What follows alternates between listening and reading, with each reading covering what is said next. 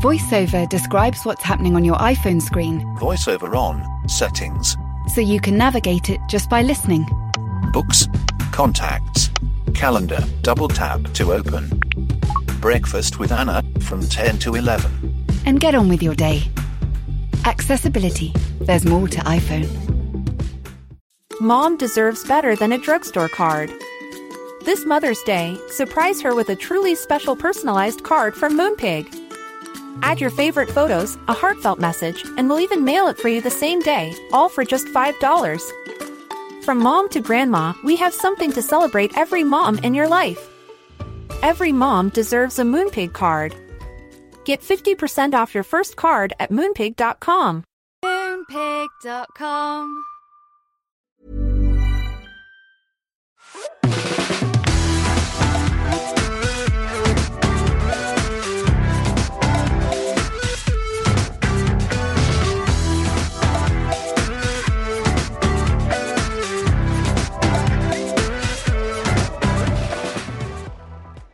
So, um, as we speak, Wednesday evening, and um, uh, quite a few people in Britain have been on strike. If you're listening overseas, this won't mean anything to you, but um, a fair few people have been on strike today, but not us. Oh no, we've been here as normal.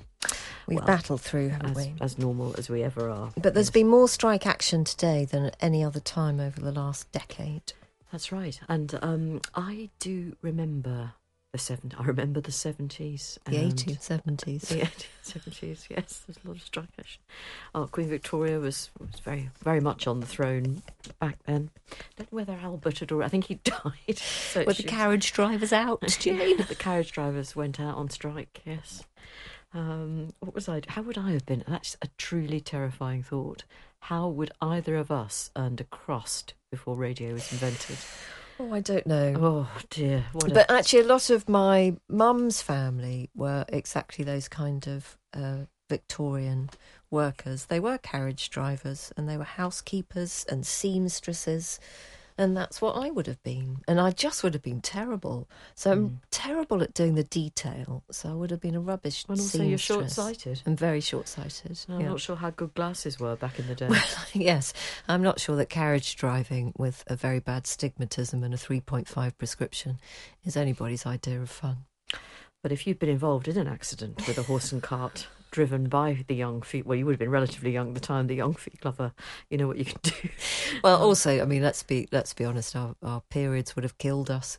So the Oh, that's I'm- true. Well, c- we talk about periods because we, in Wellness Wednesday, if you're only a person, if you're only a person who listens to off air and not the Times Radio live show, because possibly, quite possibly, because you have a real job and you've got things to be doing between three and five in the afternoon, we understand up to a point. Although you could just change your job.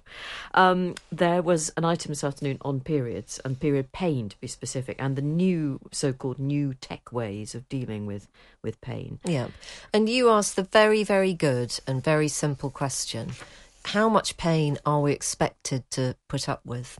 And I think that lies at the heart of the problem, doesn't it? Well, up until really quite recently, um, you weren't allowed to talk about your periods, and you just weren't. I mean, people have already forgotten this, but honestly, for decades, hundreds of thousands of years, they were a shameful thing that nobody ever talked about.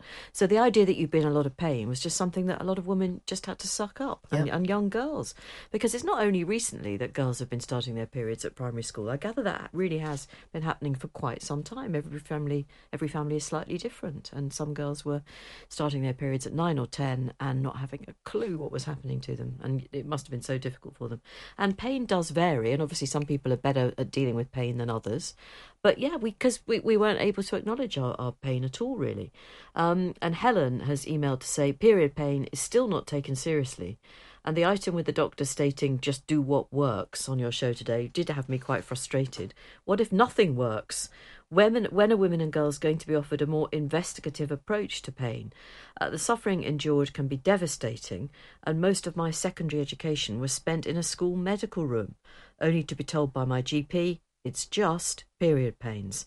At 30, I was diagnosed with a cyst, an ovarian cyst the size of a grapefruit. At the time, I disclosed this information in my mostly female place of work and found another four women who also had similar cysts removed, and they all described them as the same size.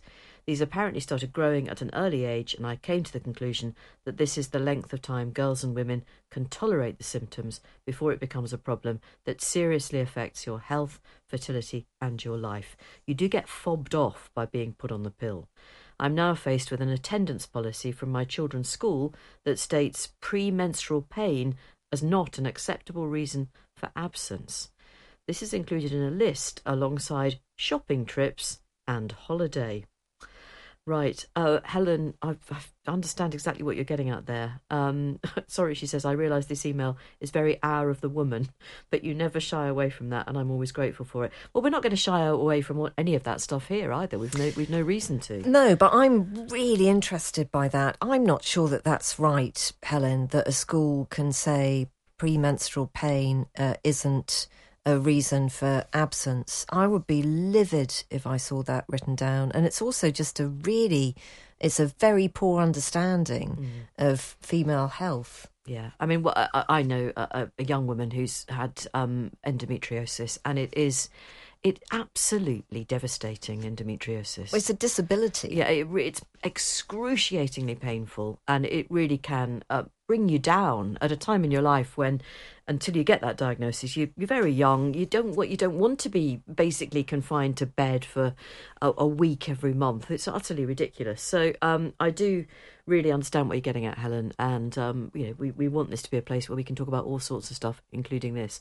But by the way i think our doctor was very well meaning um, rabina. I don't think for one minute that she wanted to dismiss period pain at all um, and she did acknowledge that she doesn't really, she doesn't see the women who quotes never have them, although apparently they are out there. Yep. Um, and also, she said that she uh, she is only seeing women and girls in her surgery uh, who have uh, kind of come to the end of their tether with over the counter prescriptions. So she's not seeing a lot of women who I suspect have for their whole period lives put up with unbearable pain yeah.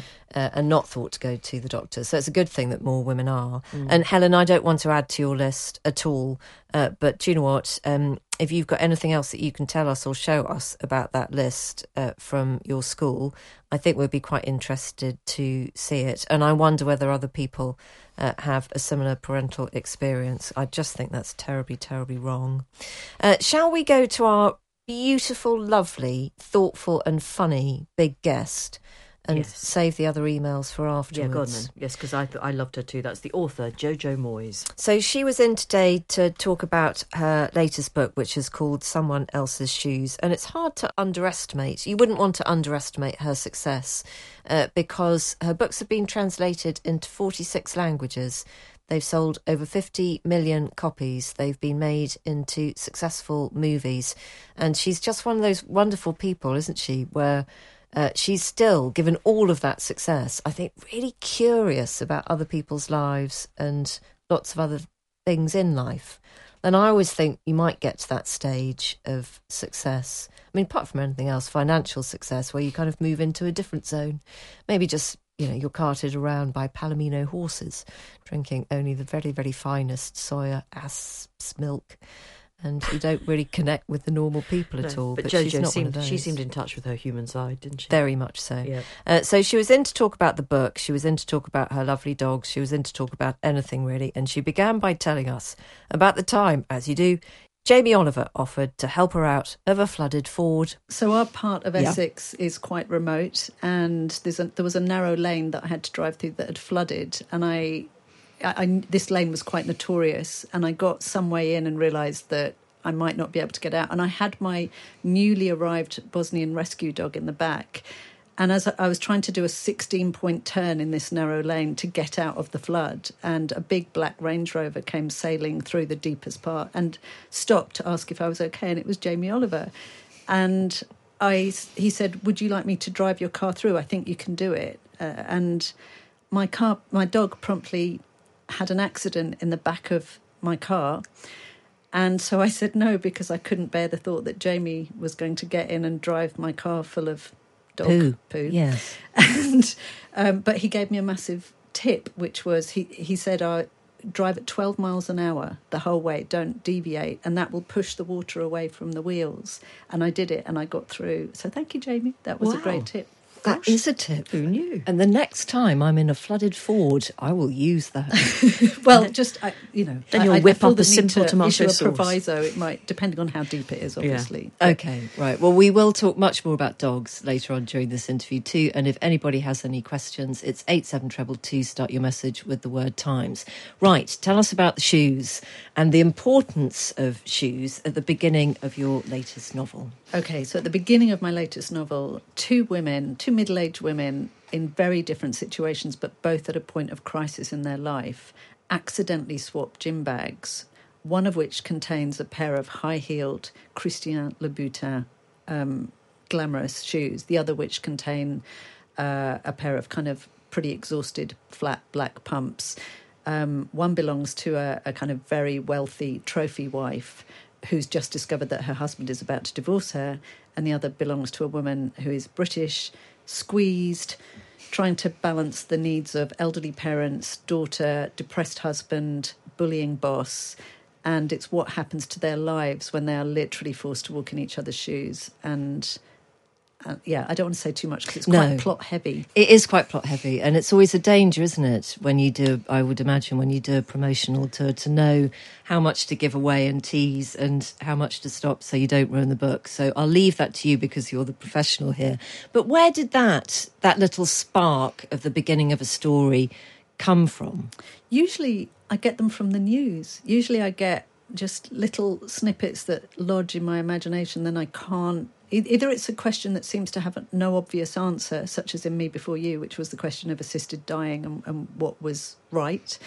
Um, in this case, I'd written a short story involving a woman and a lost gym bag, something like 15 years ago. And it had been one of these stories that popped up in various sort of meetings with studios and production companies that I had, where people asked if I could extend it or do something with it. And I could never see it. And then one day I literally found myself thinking, well, what happened to the woman whose gym bag got picked up? And as soon as I saw it as like a Vanity Fair type escapade or Desperately Seeking Susan, if you remember that film, where two women uh, uh, their fortunes keep crossing. Then I saw it, and then I wanted to write it. And and a bit like many people during the pandemic, I just found everything a bit much, and I couldn't read anything too depressing or challenging. Um, and so I set out to write a book that was a bit more uplifting than usual and a bit more fun. Do you know the endings before you start at the beginning? I have an idea because I found that I mean writers tend to be planners or fly by the seat of your pantsers and I like to have at least a couple of twists in my books and I find that if you don't plan you can't navigate your way to the twist because you need your reader to forget something in order to be surprised by it later. Um, so I am a planner. Yes, I knew roughly where we were going to end up, but there are a couple of extra twists at the end that I didn't know till I wrote them. Uh, I was surprised. I mean, given the fluidity of your writing, that you had three novels that weren't bought, that were rejected before the first one was that Sheltering Rain. Yeah. Uh, was was picked up, and then there was a flurry, wasn't there? And it was bought at auction, and that must have been gorgeous and wonderful.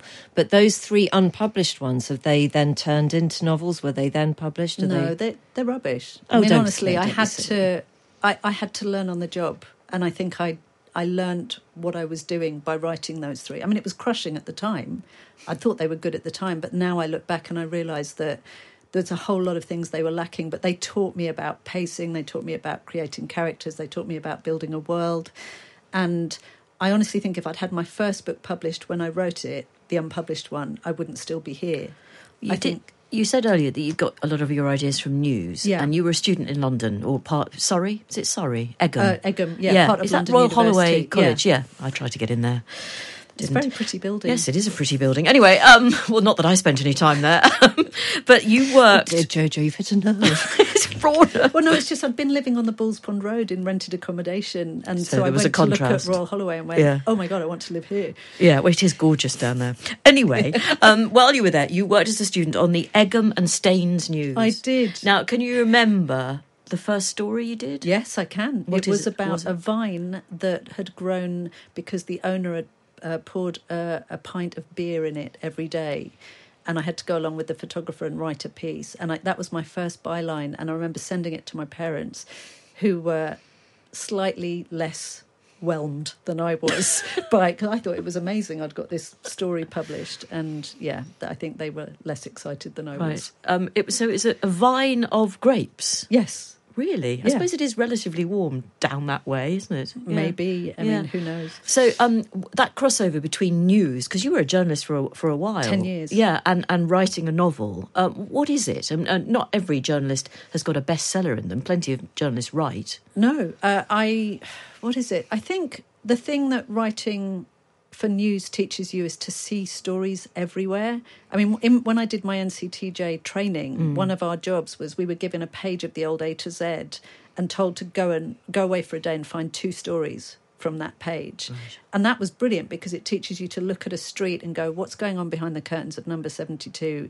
Um, why is there a car door open in a car that no one seems to be visiting? You know, just you just start to see things and and that's always come back to me. And I, I always say if I sit in a room with two people, I could get four novels out of them. It's it's just a matter of how you look. And I think that's what journalism gives you. And the ability to write to deadlines, which not all novelists have. so presumably one of the joys for you as a writer is to be able to take yourself and your readers off to different worlds but are there ever times when you wish you were writing a series and you know like a crime writer would so you had the same character to build the stories Well, I did that. Um, I didn't intend to write a series, but after I wrote Me Before You, um, and then I wrote the film script, I found that I started dwelling on what might have happened after the event. I don't want to say what the event is, but as a journalist, I was always interested in the story afterwards, like what happens to the chambermaid who finds the body, that kind of thing. How do the people cope with the aftermath of the village fire? And so I ended up writing two sequels to Me Before You. Um, it became a trilogy. And it was really hard because it's that thing of how to reintroduce certain storylines and characters in a way that isn't kind of saying, and here is the thing from last time, you know, without bashing people over the head with being obvious, Yeah. but also to make it interesting to those who might not know the previous story. Um, and also, I just, I don't know, I quite like doing something different every time. So I don't have any, um, I mean, I, I'm sure it's great if you, like, I know Lee Child a bit, and I think to have a character like Jack Reacher, who you know so well, who you can revisit again and again, must be fantastic, but it's not for me.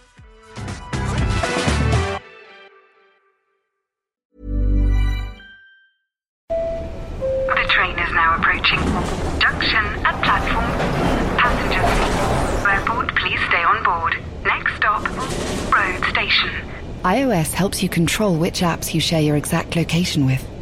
There's more to iPhone. Mom deserves better than a drugstore card. This Mother's Day, surprise her with a truly special personalized card from Moonpig. Add your favorite photos, a heartfelt message, and we'll even mail it for you the same day, all for just $5. From mom to grandma, we have something to celebrate every mom in your life. Every mom deserves a Moonpig card. Get 50% off your first card at moonpig.com. Moonpig.com. Hey, it's Paige DeSorbo from Giggly Squad. High quality fashion without the price tag. Say hello to Quince. I'm snagging high-end essentials like cozy cashmere sweaters, sleek leather jackets, fine jewelry, and so much more. With Quince being 50 to 80% less than similar brands. And they partner with factories that prioritize safe, ethical, and responsible manufacturing. I love that. Luxury quality within reach. Go to quince.com slash style to get free shipping and 365 day returns on your next order. Quince.com slash style.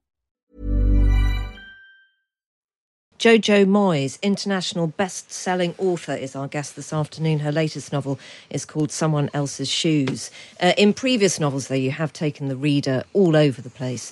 Uh, uh, will you tell us a, a little something about Kentucky and the world that you entered there? Because it just sounds so wonderful. Yeah, I mean, Ken, the, Kentucky book, I'd seen a, a, a group of pictures online of these pack horse librarians from the 1930s, and immediately I had to write the story. I knew I wanted to write. I like writing about women who do things, you know, capable women. And so I flew over to Kentucky because I knew I had to be there to absorb the language and the smells and the sights. I'm a big believer in going to the place that you write about. Um, but beforehand, I did some research and discovered that the place I was headed for was the opioid capital of America, with a kind of catastrophic crime rate. And I was quite anxious about going. And I, I'd found a place that rented out cabins on the mountainside. And I went with my best friend. I took her along with me because I just didn't want to go alone. And I thought it was a red state, so it was going to be very Republican and and what I found was completely different. I mean, there is a lot of poverty there. There, there are a lot of problems, but the people were welcoming and charming and funny and huge storytellers in the way that you know you go to some places and there's a great oral storytelling tradition. They were very funny.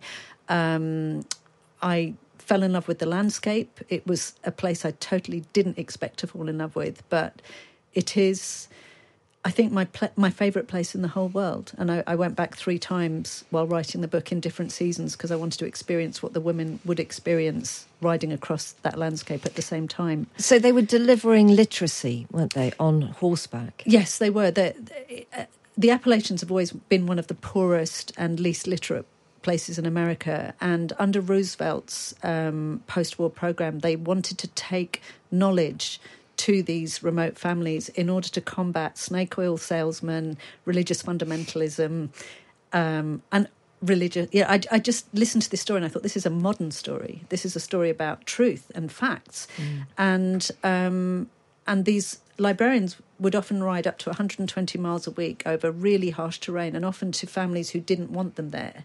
Um, and they would take comics, they would take recipe books, they would take you know, factual literature as well as fiction, but they became beloved of the community. That the scheme lasted seven years, and in that time, they they made a huge difference to literacy rates there. Women, especially, because women were largely, you know, barefoot and pregnant, and there was a lot of societal issues, should we say, going on in those in those communities, and unfortunately, it was cancelled after seven years. And I think there is still a huge problem with a lot of the same issues. But um, it brought knowledge to people who needed it, uh, especially with regards to mining in the local community, which um, miners were a very badly abused sector of the population, and this gave them information to help combat mm. some of the worst excesses of the mining industry. Dolly Parton has done a massive job, hasn't she, on literacy projects? She is an extraordinary woman. Yeah. She, she's made uh, sure that I think families get free books for children up to the age of seven or something, but she has funded so much good in that country. I think she's yeah, she's yeah, phenomenal, phenomenal woman. Yeah. Uh, you mentioned your, your friendship with Lee Child, and, and some people, if they were going to talk about lady writers and gentlemen writers, they'd probably put you two at sort of polar ends of the scale. You both sell by the truckload. You're wildly successful. What what do you talk about when you're talking to Lee Child about writing? Oh God, I wouldn't dream to, about talking to Lee. You don't about talk to writing. Him. What, do you what talk about I talk to him about is I talk to him about the other stuff to do with book publicity right. and um, yeah, I, I did a book tour with Lee um, at the tail end of 2019. Um, it was it was in the Brexity period, and we what we were trying to do with Ken Follett and Kate Mosse as well was just reinforce links with European countries and say that look, this political thing may have happened, but we still want cultural links with you. Yeah. Um, Lee is a man of kind of few words, but all of them are good ones. He's basically Jack Reacher, but thinner. Um, and he speaks in those very short sentences. Yes, he does. And and I think it took me about three days to kind of understand who he was and where he came from. But I, I adore him. Uh, I, the stories I can't tell, but he is one of the kindest and most. He's just a good person in a way that a lot of people who reach that level might not be yeah. good. And he has a literacy program, doesn't he, at Does the University of Sheffield? Yes, I think I he's know. the sponsor of it. But I will say this whole tour, given that Lee was more stratospherically successful than almost Let, anybody else on the planet. no, no, but I was going to say he did the whole tour with black tape over a bomber jacket because he couldn't be bothered to repair the rip or get a new one. and he has his clothes sent to every hotel. He has the same suit sent to every hotel so he doesn't have to travel with stuff. And I just, I, God, he is Jack Reacher, isn't I he? think he really might be. Yeah. yeah. Uh, we can't let you go without talking about dogs. They're such a huge part of your life, aren't they? They are. Um, uh, this is by no means to hold you in any sense responsible for what seems to be happening at the moment. Right. Uh, uh, with with just very very bad dog behaviour with some really tragic consequences as well. But you've got two rescue dogs. You've had other dogs in your life too. What do you think is happening? Is it just that we've lost the connection, lost the sense of responsibility, don't understand what we're doing? I think there is a huge problem with people buying dogs without understanding their needs. They buy them for um, their looks, or and often you know dogs that have been overbred in puppy mills may not. They may have genetic problems. But I, I actually met up with a dog trainer who'd been helping me um, change my dogs to a, a, rural, a less rural way of living. And he, he said I would never take eight dogs at once. It's too many because once one is triggered and the pack mentality takes over, you, you can't possibly hope to control eight dogs. You just can't. Um, and I yeah, I think people really need to. I mean, Rory Cellan-Jones and his Ro- Oh, Sophie, Sophie, from Rom- yeah. Romania, I think, has done such a valuable service in showing that you have to go at a dog's pace. You have to understand that not dogs are not always going to be able to pay, and also not many people walk them enough. I'm a great believer in Ces- Cesar Millan's um, thing, which is you walk first, then discipline, then affection. And I think a lot of us get it the wrong way around. And I see so many dogs who just don't get walked enough. Yeah. Uh, just in case people don't understand the reference, uh, Rory Cellan-Jones has adopted a dog from Romania, a rescue dog called Sophie, and he's been detailing her antics on social media. And for about a month, she's just been behind a sofa, but Yes, she's come out She has come out lately. Yeah, I mean, my my Bosnian, my first Bosnian rescue dog. It's taken her three. It took her a year to to be comfortable in more than one room in the house. I mean, she was terrified of everything. And of course, you don't know their backstory, do you? you don't, know have their a clue. backstory, and you have to understand that you're you're taking on an unknown, and but also be committed to it. it. You know, you're taking on a member of the family, and so I feel like you have to do your work, and it might not be the pace that you want to work at, but that's who they are. That's what you've agreed to take on. Now, Jojo, you have said that you don't think you've ever been relaxed in your entire life. You're very bad at just chilling. Do you think that's going to change? What do you think about retirement and as a Oh, woman gosh. getting older? Well, no. I don't think You're not I'll- there yet, No, I'll but it's on the retire. horizon. But I think I, I think it's a female thing as well. I think from the moment you start having children, you're kind of calculating what time you have to do in what. You know, it's like when they're small babies, and you're like, I've got half an hour while they sleep to kind of clear up the chaos of the front room. And that never left me. And I think my parents both had a ferocious work ethic, and I probably inherited that to my detriment. I've had to really you know, some I got divorced and my mum died three years ago, and those two things, along with overwork, kind of did for me. And I've had to completely readdress how I live my life. I don't relax, relax, but I do walk my dogs for an hour and a half, two hours, pretty much every morning. On and that, to me, just is relaxation. It settles my brain, and it's joyous and. Yeah. But aren't you thinking about plot lines and potential? No, I'm not. novels? You're really but I am not. thinking about step count. Oh, yes. So I think it's so deeply ingrained. How many are you All this stuff. I, I the other day I did sixteen thousand, which felt like a lot. I'm anywhere between about eight and twelve most days. Oh, you're doing very That's well. very good. Yeah. But there you go. You're doing it too. Oh, I know, like I'm quite it's so obsessed. ingrained. I walk up and down the stairs to try and get to 10. Yeah. The author Jojo Moyes. It was a pleasure to meet her. And in case anybody's wondering about the reference she made to Granny's tights in the garage, uh, that related to a story we had from a listener on a previous podcast. Yes, and it was about um, discovering a hoard of her grandmother's old tights, or stock, no tights, wasn't it? Um, which the granny had kept, and it was, but the box was marked. And this is the significant bit. What was the the mark on the box? Gusset too low, Yeah, Gusset too, but she kept them just in case. because you never know, ladies, when you might be thinking, oh, if only I had a pair of tights with a low hanging gusset. And also, I love the idea that one day that woman might have met somebody else and looked her up and down and said, "I'll tell you what, before going, I've got this Just box." Just the thing for you, Daphne. Happy Christmas. Um, uh, Chris just wants to say, um, great to hear Jojo Moyes talking about the fantastic women who were the forerunners of mobile libraries. Just explain that. So, uh, in researching one of her earlier books, Jojo became really interested in Kentucky and the Appalachian Mountains and this incredible group of women called the Pack Horse Librarians of Kentucky, who did what they said on the tin. They were setting off on horseback across the hills and valleys of Appalachia, delivering literacy Yeah. to remote communities, and their impetus for doing it uh, was because they didn't want the kind of snake oil mysticism of misinformation to really grab hold in remote communities. Thank goodness we don't have that problem today. It's extraordinary, Well, isn't it's, it? it's actually very depressing, isn't it, to think we probably could do with them again. Um, that was it. Yes, I thought that was really interesting. Um, so Jojo is someone. I mean, she said herself, didn't she, that she travels to places and actually actually bothers. This is one of a number of reasons why I've never written a best-selling novel. Because it would have to be set in That sounds quite a lot of work. Crosby Or- or West London. at Euston.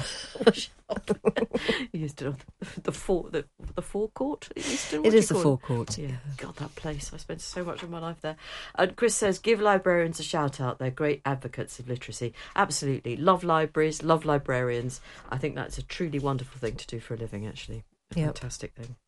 Uh, right, we've got a very lovely email uh, from Caroline.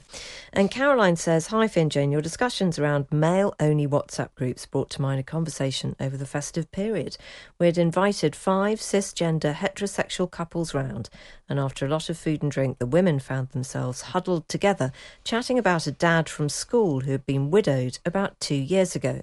My husband, soon to be my ex husband, thank you for your podcast that has brought much laughter during this challenging time of him being a prize twit, absolutely no problem at all, said, Oh, can I be one of the girls and join this conversation? None of us said no, and we continued with the chat around how the dad in question had started seeing someone, how we were delighted for him, and then we moved on to his wonderful traits of warmth, kindness, being an amazing dad, and how charming he is. However, he wasn't in any of our eyes physically attractive. We had at this point more than a few glasses of fizzy wine. My soon to be ex later extolled his astonishment and disgust at our comments. And when I retorted, So you've never commented on women's looks with friends? He has, I've witnessed it. There was a deathly silence. Would anything change if men thought of it as when the shoe is on the other foot? Probably not, thinks Caroline. And as you suggest, the conversation needs to be sparked by men with other men. And Caroline goes on to say, I was also surprised by the golden shower in Sam Smith's video. I love it. The set, styling, costumes, dancing, all are fabulous. However, the imitation of the golden shower felt too fruity for me, knowing that my 14, 12, and 10 year old boys may well see it. They still find RSHP, relationship, sexual health, and parenthood, your kids called it, Feelings. at school squirm fault. My initial thought was they don't need to be exposed to this sexual act.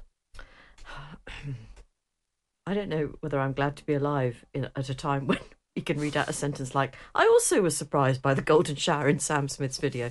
Um, no, Caroline, thank you for that. And um, I'm sorry to hear that you've been having a tough time and the husband is soon to be ex, and that's, that's not easy for anybody to go through.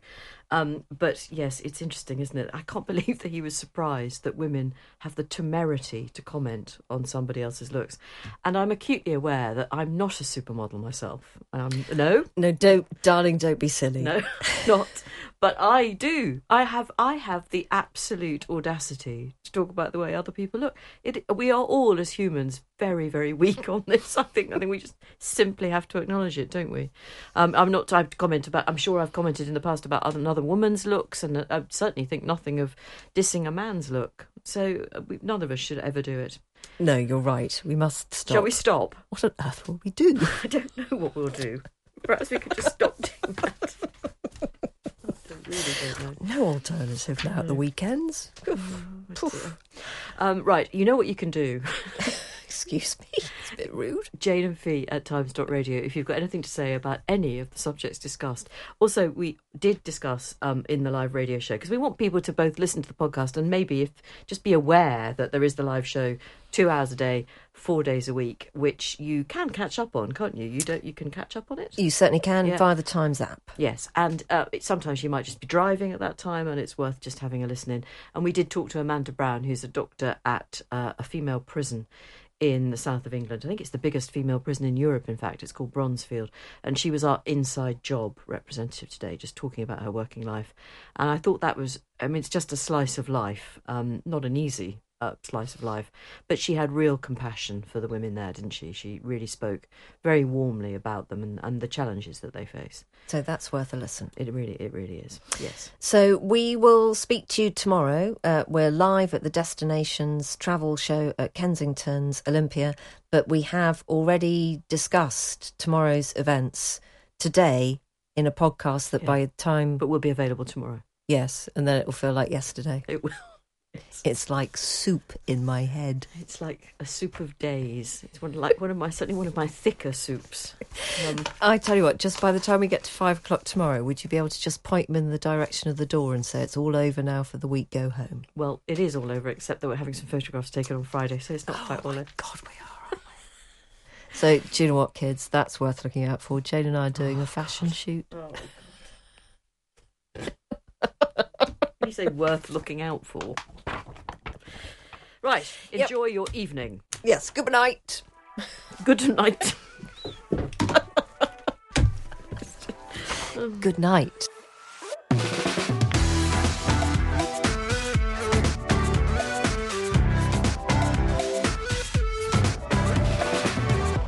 You have been listening to Off Air with Jane Garvey and Fi Glover. Our Times radio producer is Rosie Cutler, and the podcast executive producer is Ben Mitchell. Now, you can listen to us on the free Times Radio app, or you can download every episode from wherever you get your podcasts. And don't forget that if you liked what you heard and thought, hey, I want to listen to this, but live, uh, then you can Monday to Thursday, 3 till 5 on Times Radio. Yeah, embrace the live radio jeopardy. Thank you for listening, and hope you can join us off air very soon. Goodbye.